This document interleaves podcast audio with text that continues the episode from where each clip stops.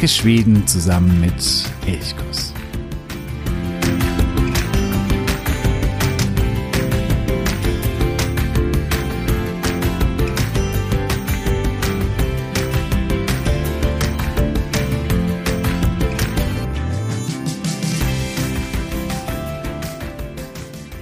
Hey ich wünsche dir einen wunderschönen guten Morgen. Mein Name ist Jo von Elchkurs und ich freue mich, dass du heute wieder dabei bist, heute bei diesem zweiten Teil über Lappland. In der letzten Episode sind wir ja schon nach Lappland gestartet auf den Spuren von Nils Holgersson. Und wir haben nicht nur Nils begleitet, sondern auch Osa und den äh, kleinen Mats, Lille Mats, die beiden anderen, ja, ich würde nicht sagen Hauptfiguren in Nils Holgerssons wunderbare Reise durch Schweden, aber die beiden anderen wichtigen menschlichen Figuren. Diese zwei kleinen Kinder, die im ganzen Buch immer mal wieder auftauchen, die rücken jetzt hier in Lappland erstmal in den Fokus. Nils Holgersson rückt dagegen ein wenig in den Hintergrund und die Geschichte der beiden, die haben wir in der letzten Episode ein bisschen genauer verfolgt. Heute, der kleine Mats ist ja in der letzten Episode dann traurigerweise auch gestorben, zieht Osa nun ganz alleine weiter nach Kiruna, um dort ihren Vater zu suchen. Und damit beginnen wir und steigen wir ein in diesen nördlichen Teil von Lappland, das nördliche Viertel ungefähr entlang der Malmbanan, der Eisenerzstrecke. Und wir werden uns hier vor allen Dingen mit den Orten Kiruna und Abisko und den Landschaften dort beschäftigen, mit dem Kebnekaise, dem höchsten Berg Schwedens und mit dem Sarek Nationalpark. Dazu kommen wir gleich, davor aber noch eine kleine Bitte oder ein kleiner Hinweis. Ich habe ja schon in den letzten Sendungen immer mal wieder davon gesprochen, dass du Elchkurs auch unterstützen kannst, wenn du den Podcast regelmäßig hörst, wenn du den Podcast magst oder auch den Blog, dann äh, würde ich mich sehr über eine Unterstützung freuen. Denn jede Episode kostet viel Zeit, will auch gut vorbereitet sein. Das ist mir etwas ganz Wichtiges, dass ich jede Episode wirklich sehr gut vorbereite, gut recherchiere und gleichzeitig möchte ich gerne den äh, Podcast auch noch weiter ausbauen, mehr mit Interviews beispielsweise arbeiten und um das möglich zu machen und eben nicht nur irgendwie die laufenden monatlichen Kosten irgendwie reinzubekommen, sondern eben auch die Arbeit, die dahinter steckt, ein bisschen vergütet zu wissen. Deswegen würde ich mich sehr, sehr freuen, wenn du mich monatlich mit einem kleinen Beitrag unterstützt. Das kannst du über steady.de. Den Link dorthin habe ich dir natürlich in die Show Notes gesetzt. Du kannst hier bei einem ganz kleinen Paket anfangen, mit dem du mir ja monatlich quasi einen Espresso bezahlst. Oder du kannst auch größere Pakete nehmen, dort bekommst du auch immer etwas zurück. Über jede Unterstützung freue ich mich riesig. Damit ermöglichst du den Podcast und du ermöglichst es vor allen Dingen auch, dass der Podcast sich weiterentwickeln und größer werden kann. Taxiette Mücke. Und damit starten wir nun in den nördlichen Teil von Lappland.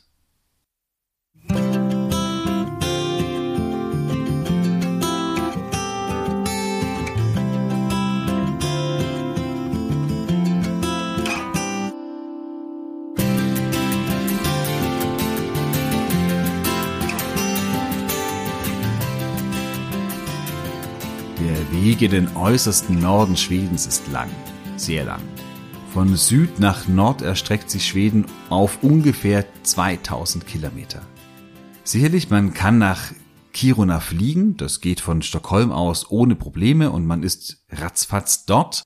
Aber ich mag es, die Entfernungen auch wirklich wahrzunehmen. Also nicht nur einfach irgendwo schnell hinzufliegen, das ist auch ökologisch natürlich problematisch, sondern dass man auch diese Entfernungen, diese Weite bis in den hohen Norden, wenn man die wirklich erfahren möchte, dann finde ich es auch besonders schön, wenn man das auch tatsächlich fährt. Und wer einmal mit dem Auto durch diese endlosen Wälder nach Lappland gefahren ist, oder wer mit dem Zug von äh, Stockholm oder von Göteborg durch die nie ganz dunkel werdende Nacht Richtung Norden unterwegs ist, der weiß, was Weite ist, der weiß, was diese Distanzen bedeuten, der spürt auch, wie dünn plötzlich alles besiedelt ist hier oben im Norden und er bekommt schon mal so ein Gespür für den Norden. Und das bekommt man mit dem Flugzeug nicht und deswegen ist mein persönlicher Favorit der Zug, der Nachtzug von Stockholm in den Norden oder auch mit dem Auto.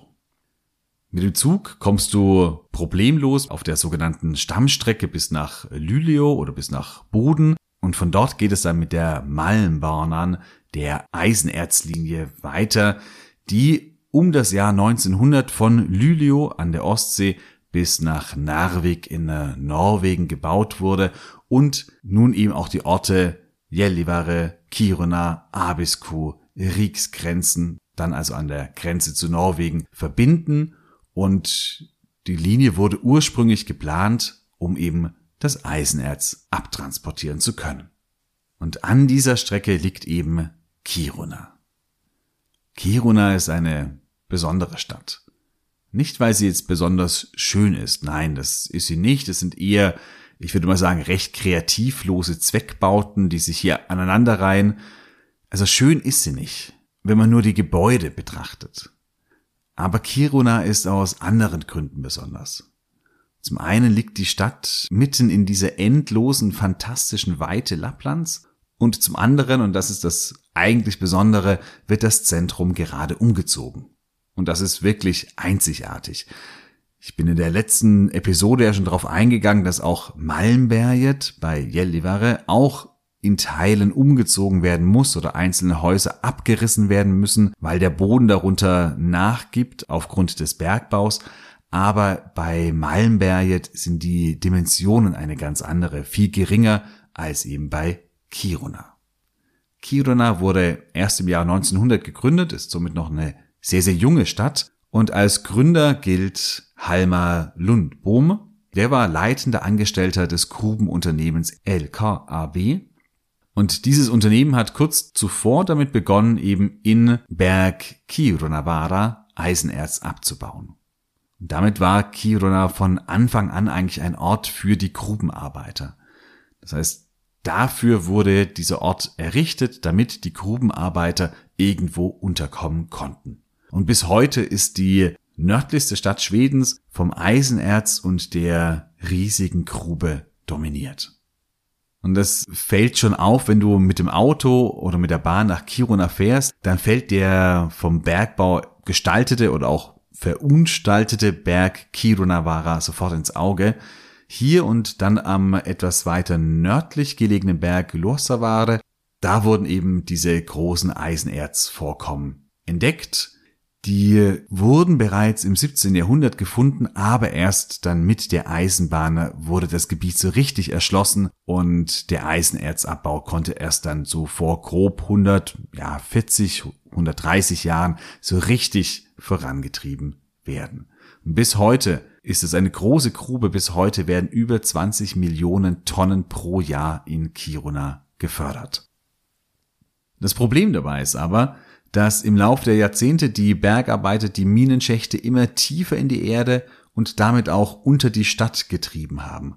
Und zwar so tief und so umfassend, dass die Stadt darüber immer mehr auf, ja, auf unsicheren Füßen steht. Kiruna hatte nun zwei Möglichkeiten. Entweder, dass der Bergbau eingestellt wird und damit die Stadt nicht weiter gefährdet, da der Ort aber ohne den Erzabbau wirtschaftlich völlig ruiniert wäre. Da der Tourismus ist mittlerweile auch wichtig, aber äh, der würde nie die Einnahmen, die durch den Eisenerzabbau möglich sind, irgendwie ersetzen können. Aktuell zumindest noch nicht. Und deswegen war das ausgeschlossen. Die andere Möglichkeit war eben das Zentrum zu verlegen. Die Stadt entschied sich für diese Option und seitdem werden eben einige Häuser abgerissen und an anderer Stelle wieder neu gebaut oder sie werden eben komplett umgezogen. Bis 2040 soll die gesamte Stadt nun quasi einige Kilometer weiter ostwärts wandern. Das ist aktuell gerade sehr, sehr witzig, weil manche Gebäude bereits umgezogen sind, aber da noch jetzt relativ einsam im neuen Zentrum stehen. Ähm, manche sind noch in der alten Städte und gerade ist so eine Umbruchphase. Das heißt, jetzt gerade wäre es sehr, sehr reizvoll nach Kiruna zu reisen, weil man quasi bei diesem Umzug auch noch so ein bisschen live dabei sein kann. Du kannst auch auf der Seite kiruna.se live dabei sein. Dort werden verschiedene Projekte vorgestellt. Da gibt es immer wieder kleine Videos, wo du diesen Umzug mitverfolgen kannst. Das habe ich dir natürlich auch in den Show Notes verlinkt. Also Kiruna ist gerade sicherlich die spannendste Baustelle, die es in Schweden wahrscheinlich geben kann. Kiruna ist aber natürlich nicht nur wegen des Umzugs ein tolles Reiseziel, beziehungsweise Ausgangspunkt für Unternehmungen im äh, lappländischen Fjell. Die Grube selbst kann nämlich auch besichtigt werden. Und wirklich ja tief unter der Erde, da wartet das LKAB Visitor Center auf dich und hier erfährst du eigentlich alles über den Bergbau und dessen Geschichte. Man kann hier auch diesen fahrerlosen Zügen zuschauen, große Maschinen, die hier zu, zu sehen sind. Und hier kann man wirklich einen sehr ja, faszinierenden Einblick in diesen Bergbau von früher, aber eben auch von heute gewinnen. Der Eintritt ist nicht ganz billig, kostet glaube ich 380 Kronen für einen Erwachsenen, aber die Führung dauert auch fast drei Stunden, das heißt es lohnt sich schon auch und Kaffee und Kuchen sind auch inklusive.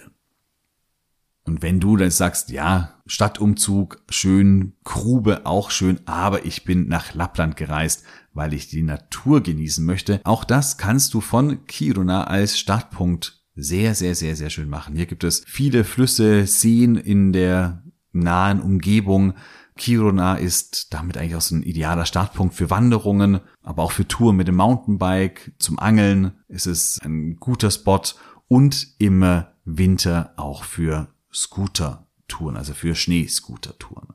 Oder auch mit Schlittenhunden kann man hier unterwegs sein. Im Winter ist natürlich auch der Abstecher nach Jukkasjärvi, ein sehr lohnender, denn hier entsteht jedes Jahr aufs Neue das weltberühmte Eishotel. Da kannst du natürlich übernachten in diesem Hotel aus Eis oder es eben auch nur anschauen. Es wird jedes Jahr wieder neu gestaltet, ähm, steht natürlich nur in der Winter- oder Herbst- und Wintersaison bis dann so ungefähr in den April. Dann äh, fängt es allmählich an zu schmelzen und ja, es wird wieder zerstört, von der Natur zerstört, bis es dann im Herbst, im Spätherbst wieder neu aufgebaut werden kann. Also dieses Eishotel ist sicherlich ein ganz besonders lohnenswertes Ziel. Von äh, Kiruna kannst du auch mit dem Bus weiter nach Westen fahren. Da kommst du nach Nikkaluokta. Und das ist der Ausgangspunkt eigentlich für Wanderungen auf dem Kungsleden oder zum Kebnekaise, zum höchsten Berg Schwedens. Dazu komme ich dann aber später noch ein bisschen genauer. Das Schöne an Kiruna ist die tolle Anbindung. Du kommst hier, obwohl Kiruna wirklich weit, weit, weit im Norden ist, auf viele unterschiedliche Weisen hin und eigentlich immer ziemlich unkompliziert. Und das eine, was ich vorhin schon gesagt habe, ist eben der Flug von Stockholm direkt nach Kiruna. Da bist du sehr, sehr schnell im hohen Norden. Ich persönlich mag das nicht so sehr, habe ich gerade auch am Anfang gesagt, weil es eben recht unökologisch ist und weil auch dieses schnelle Reisen, finde ich, nicht immer das reizvollste Reisen ist. Genauso schön ist eben der Nachtzug von Göteborg, beziehungsweise von der fährt dann über Stockholm, dann weiter Richtung Norden. Da fährst du über Nacht, kannst du auch einen schönen Schlafwagen nehmen und kommst wunderbar ausgeruht dann im Norden an. Oder du kannst natürlich auch mit dem Auto hochfahren. Dann sind es aber natürlich viele, viele Kilometer. In einem Rutsch würde ich das nicht unbedingt machen, aber da gibt es ja auch viele schöne Zwischenstopps unterwegs.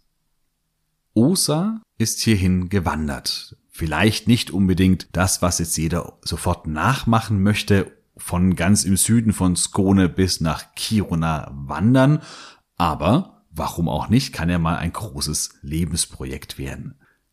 Ja, Osa ist auf der Suche nach ihrem Vater, den sie eigentlich in äh, Malmberget zu finden erhofft hatte, aber dort, als sie dort angekommen ist, hat sie erfahren, dass er eben nicht mehr dort ist, sondern irgendwo wieder verschwunden sei. Und sie erfährt nun, dass er eben nach Kiruna gegangen sei zieht selbst auch dorthin oder wandert dorthin und findet ihn dort im Ort, der gerade so am äh, Entstehen ist. Also hier äh, beschreibt auch Selma Lagerlöf, wie gerade ein Bahnhof gebaut wird, wie die Eisenbahn verlegt wird, wie die Stadt allmählich entsteht. Das heißt, wir sind gerade bei der, ja, bei der Gründung von Kiruna mit dabei, als Osa hier in den Norden kommt. Dank Nils Holgersson, der sie so im Geheimen immer leitet und ein bisschen lenkt, kommt sie dann mit einem äh, Schweden, der auch Samisch spricht, in ein Zeltdorf, das die Samen, die äh, dort gerade in der Gegend lagerten, aufgebaut haben. Und mit diesem Schweden kommt sie dorthin, rudert über den See und ja, kommt in diese ganz eigene, für sie fremde Welt der Samen, wo sie eben nicht in festen Häusern leben, sondern in Zelten und hier trifft sie auf ihren Vater wieder. Es gibt ein freudiges Wiedersehen und damit auch ein Happy End. Der Vater, der, nachdem seine anderen Kinder und alle gestorben sind an der Tuberkulose und er glaubte, dass das ein böser Fluch sei, der auf ihm laste und sich deswegen irgendwo in die Wildnis, ja, verborgen oder versteckt hatte, der erkennt nun dank Osa, dass es eben eine Krankheit war, dass es kein böser Fluch war und er beginnt wieder quasi aufzutauen und Osa und ihr Vater finden zusammen und Osa kann endlich auch wieder Kind sein, nachdem sie sich so lange als ja schon halb Erwachsene durchschlagen musste. Nils hat damit wieder eine ganz wichtige Aufgabe erfolgreich erledigt. Er hat Osa und ihren Vater zusammengeführt und allmählich, es geht in den Spätsommer, in den Frühherbst hinein, wird es auch Zeit, für die Gänse aufzubrechen. Sie haben 22 Junggänse nun dabei und die können nun allmählich fliegen und deswegen bricht die Schar wieder auf und Nils, der jetzt den ganzen Sommer hier im Norden verbracht hat, er freut sich auch darauf. Er freut sich wieder Richtung Süden zu kommen und auch wieder auf mehr Menschen zu treffen. Die Schar fliegt los mit, wie gesagt, 22 jungen Gänsen und die müssen anfangs ordentlich powern. Denn Akka von Kebnekaise, also die Leitgans, die schont die Junge nicht und fliegt nicht irgendwie besonders langsam, sondern sie fliegt in ihrem Tempo und ja, die Gänse, die Jungen, die zum ersten Mal dabei sind, kriegen hier gleich die harte Schule von Akka von Kebnekaise. Sie fliegen vorbei an der Kapelle von Quickjock und hier denkt sich Nils, als sie vorbeiziehen, schöner als hier geht es eigentlich gar nicht mehr wie diese Kapelle an einem See innerhalb dieser grandiosen Berglandschaft von Lappland steht, das berührt ihn wirklich. Quickjock, ein ganz, ganz, ganz kleines Dorf, ist aber eines der ältesten Dörfer in Lappland. Es existiert bereits seit Mitte des 17. Jahrhunderts, weil hier in der Nähe, zum Beispiel im Sarek Nationalpark, zu dem ich später noch komme, Silber gefunden wurde und deswegen, ja, hatte dieses Dorf Quickjock so einen kleinen Aufschwung schon relativ früh. Heute ist es wirklich sehr, sehr klein, aber auch, ja, pittoresk, glaube ich, passt hier am besten. Es ist wirklich unglaublich schön und ein schöner Ausgangspunkt, um von hier zum Beispiel in den Sarek Nationalpark zu kommen. Ja, und so fliegen sie Akka von Kebnekaise folgend weiter Richtung Süden, kommen dann nach Jämtland und dort geht es in der nächsten Folge dann weiter. Wir bleiben aber natürlich noch in Lappland und vor allen Dingen erstmal beim Namen Acker von Kebnekaise. Kebnekaise, das glaube ich weiß jeder, ist der höchste Berg von Schweden, hat eine Doppelspitze, eine Süd- und eine Nordspitze. Die Südspitze ist die eigentlich höhere Spitze, ist vergletschert oder war vergletschert. Dieser Gletscher auf der Spitze schmilzt aber immer mehr und deswegen ja verliert die Südspitze immer mehr an Höhe. Früher war sie mal 2111 Meter hoch, jetzt nur noch ungefähr so 2095 Meter hoch und mittlerweile sind Süd- und Nordspitze auch ja damit ungefähr gleich hoch. Das ist der eine Namensbestandteil von Akka von Kebnekaise. Der andere ist Akka. Und auch Akka ist eine Gebirge oder ein Gebirgsmassiv, ebenfalls eine Doppelspitze mit zwei 2000ern und Akka, dieses Gebirgsmassiv, steht im Stura Höfalets Nationalpark, etwas südwestlich vom Kebnekaise. Aber hier oben also Kebnekaise, Stura, Höfalets Nationalpark, Sarek. Hier befinden sich die ganz hohen Gipfel, viele, viele hohe Gipfel und nirgends ist wahrscheinlich das Fjell, das schwedische Fjell, gewaltiger und imposanter als genau in dieser Region. Zum Kebnekaise kannst du von Kiruna aus kommen und zwar gibt es einen Bus, das habe ich dir gerade schon gesagt, der Richtung Westen führt nach Nikkaluokta. Das ist ein ganz, ganz, ganz kleiner Ort, aber eben ein guter Ausgangspunkt, um dann von hier auf dem Kungsleden, dem Königsweg oder dem Königspfad wandern zu können. Von Nikkaluokta gibt es eine Route bis nach Abisko, wo der Kungsleden ja, endet oder beginnt, je nachdem, welche Perspektive man einnimmt. Das sind ungefähr 110 Kilometer durch wirklich grandiose und wahrlich beeindruckende Natur. Das ist auch die Route, die der Fjellräven Classic nimmt und sicherlich die beliebteste Strecke des Kungsleden überhaupt, weil sie so gut erreichbar ist. Du kannst eben nach, mit dem Zug oder mit dem Flugzeug nach Kiruna fahren, dort mit dem Bus nach Nikkaluokta weiter, dann 110 Kilometer auf dem Kungsleden wandern, kommst in Abisko raus und kannst von dort wieder mit dem Zug nach Kiruna zurückfahren und damit kann man eben eine schöne Rundtour machen, was ansonsten beim Kungsleden oftmals eher schwieriger ist, wenn man andere Etappen wandern möchte und deswegen ist diese Strecke einfach so unglaublich beliebt. Hier kann es tatsächlich im Sommer auch mal etwas voller werden. Lappland an sich ist wahnsinnig einsam, aber auf dieser Strecke, da sieht es durchaus anders aus. Vor allen Dingen natürlich, wenn der Fjellräven Klassik stattfindet, dann wird es richtig voll. Von diesem kleinen Dorf Nikalokta bis zur Kebnekaise Fjellstahun sind es ungefähr 20 Kilometer, also schön dann noch in einem Tag zu schaffen. Die Kebnekaise Fjell Station oder eben auf Schwedisch Fjellstahun ist eine Wanderhütte von STF, also der Svenska Turistföreningen. Die Seite habe ich dir in den Show Notes verlinkt und hat schon fast, ja, fast ein bisschen Hotelcharakter. Das ist wirklich eine sehr, sehr gut ausgestattete und große Berghütte. Von hier aus kannst du dann entweder in einem Tagesausflug auf den Kebnekaise wandern, also auf den höchsten Berg Schwedens, oder eben auch direkt weiter in ungefähr drei bis fünf Tagen bis nach Abisko. Unterwegs gibt es dann mehrere Fjellstugur und da gibt es einen kleinen Unterschied, also zwischen Fjellstahun und Fjellstuga. Die kann man beide über eben STF buchen und sind beide darüber verfügbar. Die Fjellstahun oder Fjellstation, das sind wirklich gut ausgestattete Berghütten, wo es Bedienung gibt, wo es meistens einen kleinen Shop gibt, wo es eine Küche gibt, wo du eben auch äh, ein Frühstück bekommst und so weiter und so fort.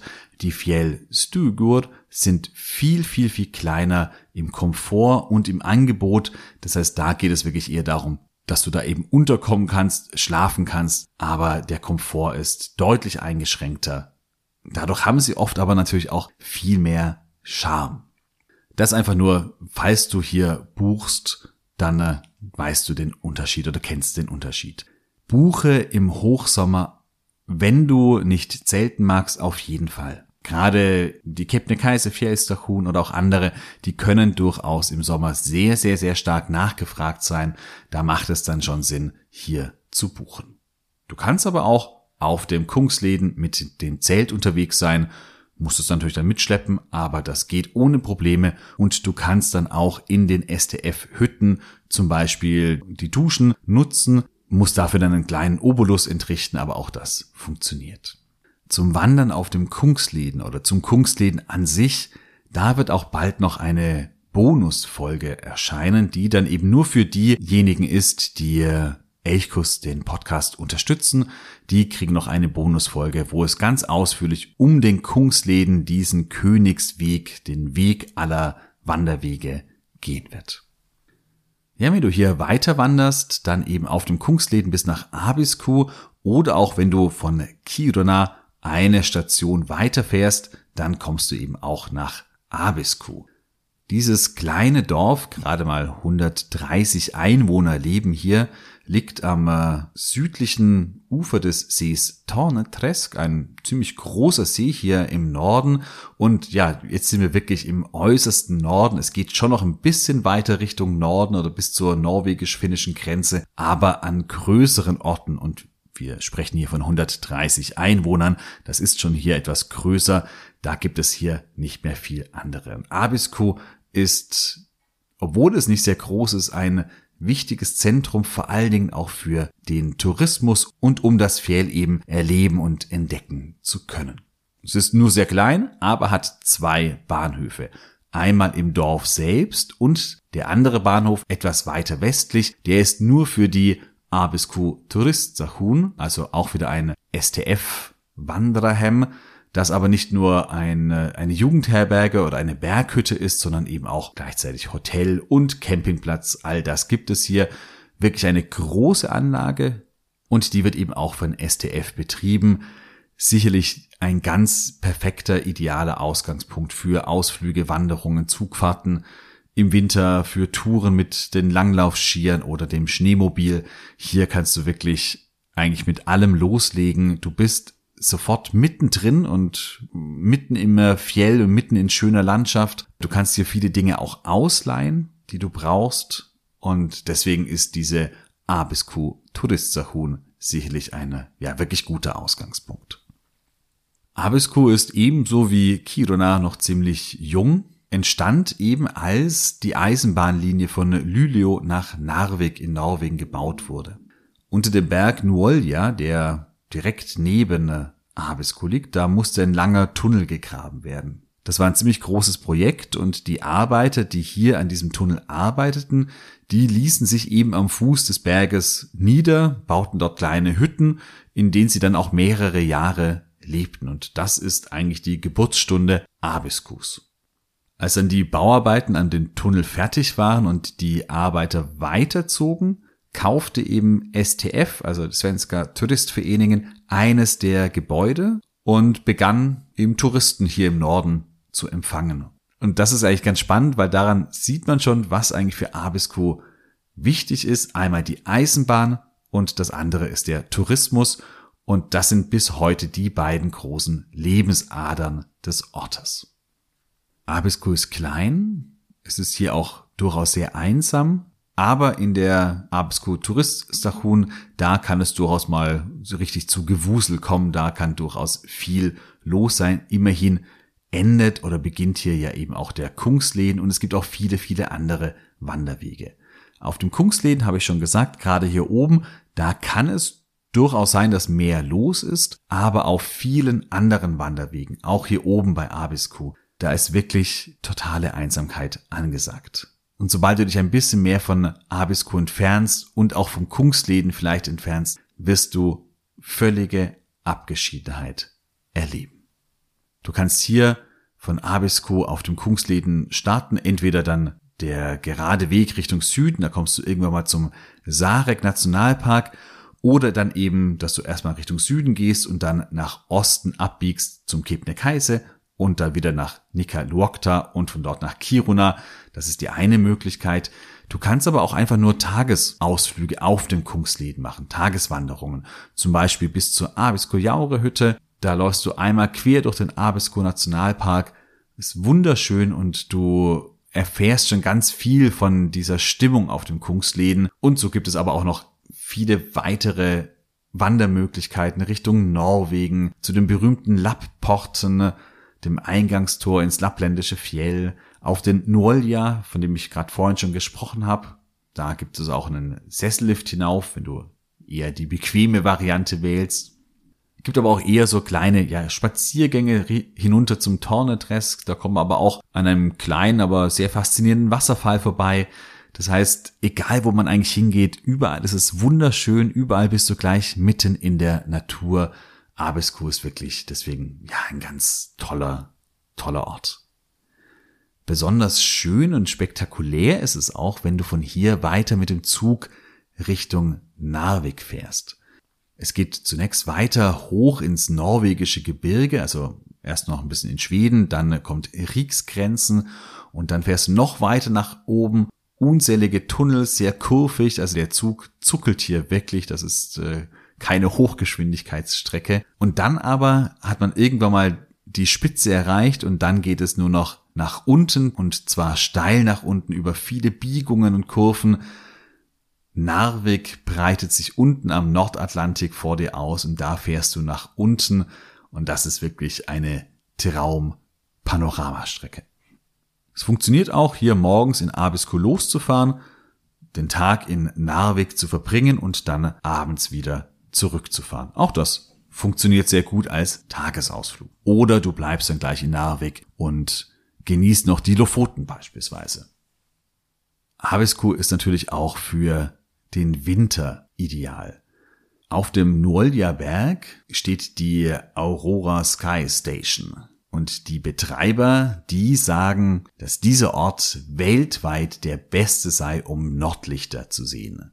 Ich weiß jetzt nicht, ob dieser Superlativ wirklich wahrheitsgemäß ist, ob das der weltweit beste Spot ist für die Nordlichter, aber auf jeden Fall kannst du hier sehr, sehr gut Nordlichter beobachten. Die Chance, hier welche zu sehen, ist sehr, sehr hoch und auch das ist natürlich im Winter möglich.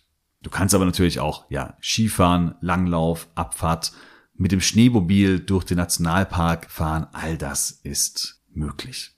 Für Abfahrt würde ich aber weniger Abisko empfehlen, da ist dann eher Rieksgrenzen, also ein kleiner, sehr, sehr kleiner Ort, noch ein bisschen weiter Richtung Westen, dann an der norwegischen Grenze. Dort ist nochmal ein größeres Skigebiet. Wenn du hier ganz im Norden Skifahren möchtest, würde ich also eher dorthin gehen.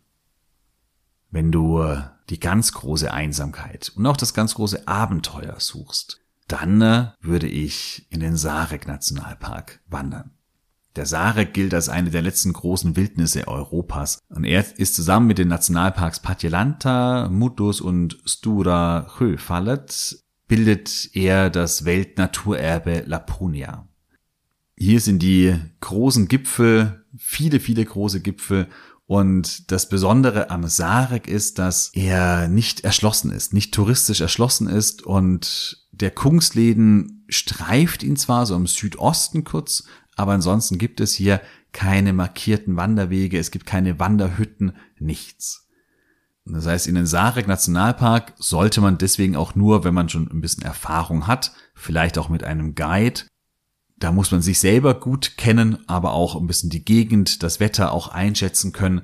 Dann ist aber der Sarek ja vielleicht der schönste Ort in ganz Schweden. Spektakuläre Natur, Besonders fotogen und auch besonders berühmt ist der Blick in das Rappadalen vom äh, Gipfel Schärfe aus. Dieser Gipfel oder ihr Felsvorsprung, der liegt etwa acht Kilometer von der Fjellstüger Akze entfernt und die wiederum ist entweder über Kvikjok erreichbar, das sind ungefähr 40 Kilometer von Kvikjok oder von Salto Luokta, das sind ungefähr 33 Kilometer.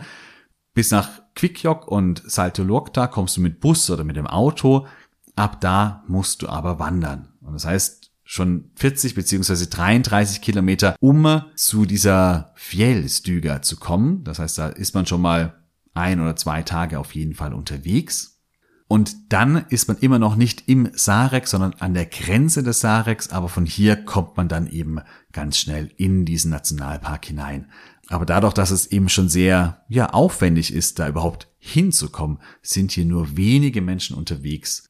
Hier hast du wirklich, ja, völlig faszinierende, grandiose Natur und ganz, ganz, ganz wenige Menschen.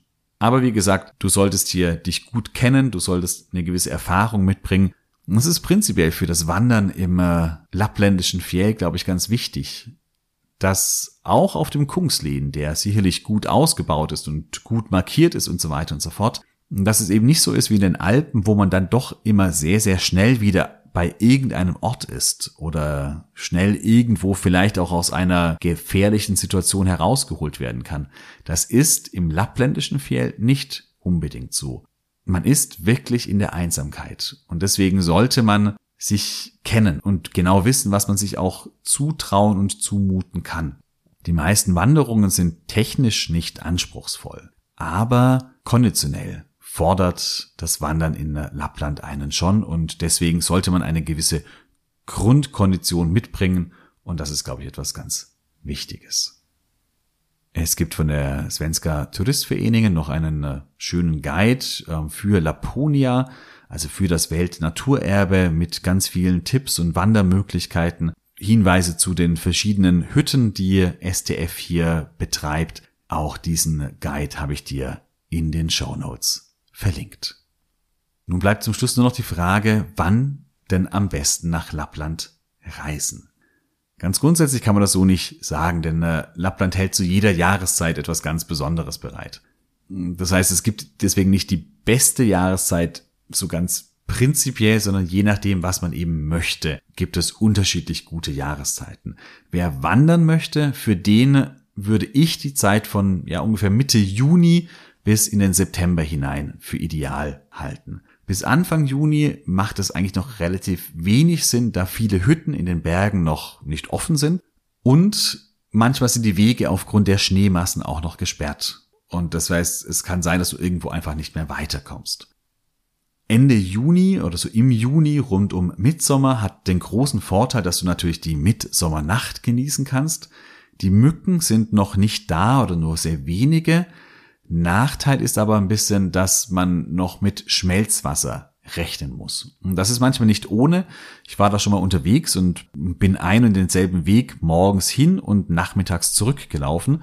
Und morgens bin ich da über so kleine Holzbrücken gelaufen, wo kleinere Bächchen unten rumgeflossen sind. Alles war gar kein Problem.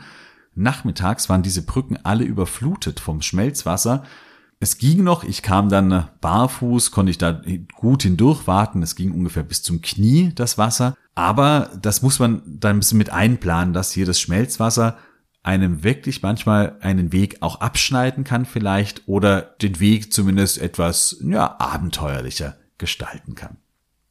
Im Juli, Anfang August ist es dann meistens schön warm. Das ist Deswegen vielleicht eine besonders gute Jahreszeit. Hier hat man aber das große Problem, dass wirklich aber Millionen von Mücken herumschwirren und die einen das Leben dann manchmal schon auch ein bisschen schwer machen können. Ab Mitte August verschwinden die Mücken dann wieder und Lappland verfärbt sich allmählich frühherbstlich. Das ist wunderschön, grandios. Das Wetter wird aber natürlich auch unbeständiger wenn es ganz dumm läuft, ab Ende August oder im September, ähm, kann es durchaus auch mal kalt werden, vielleicht sogar schon der erste Schnee. Das ist möglich, aber dafür eben diese wunder wunderschöne verfärbte Natur. Das heißt, beim Wandern, ja, gibt es unterschiedliche Monate, die alle ihre Vorzüge, aber auch ihre Nachteile haben. Wenn du zum Nordlichter schauen nach Lappland kommst, dann klar ist der Herbst und der Winter eben besonders gut.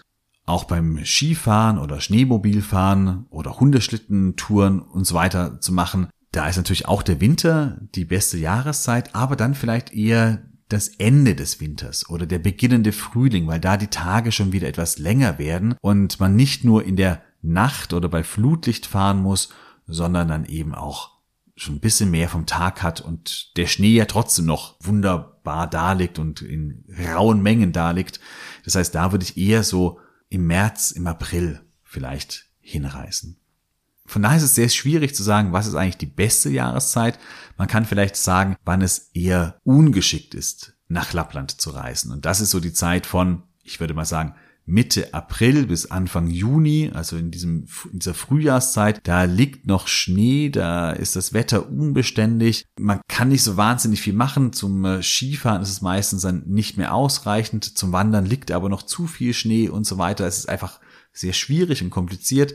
Und dann diese Phase so im November rum, da liegt dann zwar schon Schnee und man kann auch sicherlich Polarlichter schauen, aber es ist dann doch eher grau, ungemütlich, kalt und da würde ich dann lieber eher die schöneren Wintermonate nehmen als vielleicht gerade den November.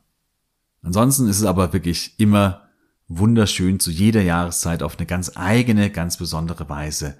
Lappland wird dich da definitiv verzaubern.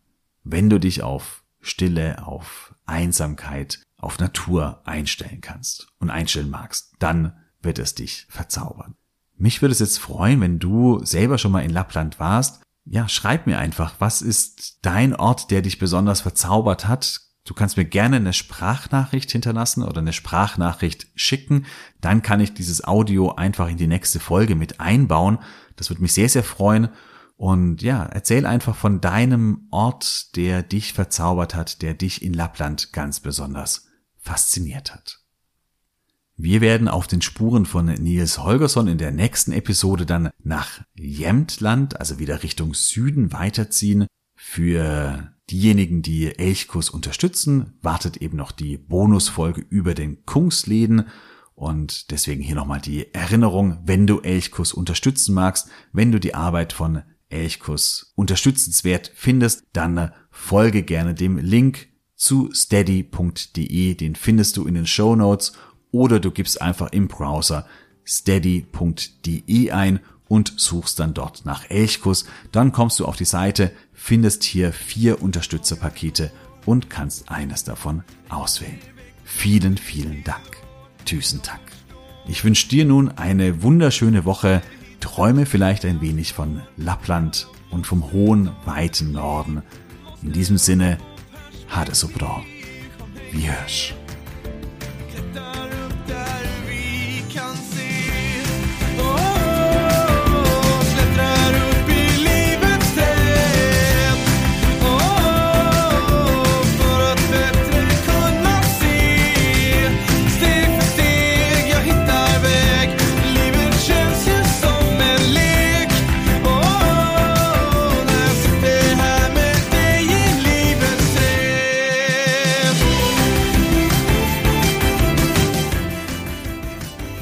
Elchkuss, der Podcast für Schweden.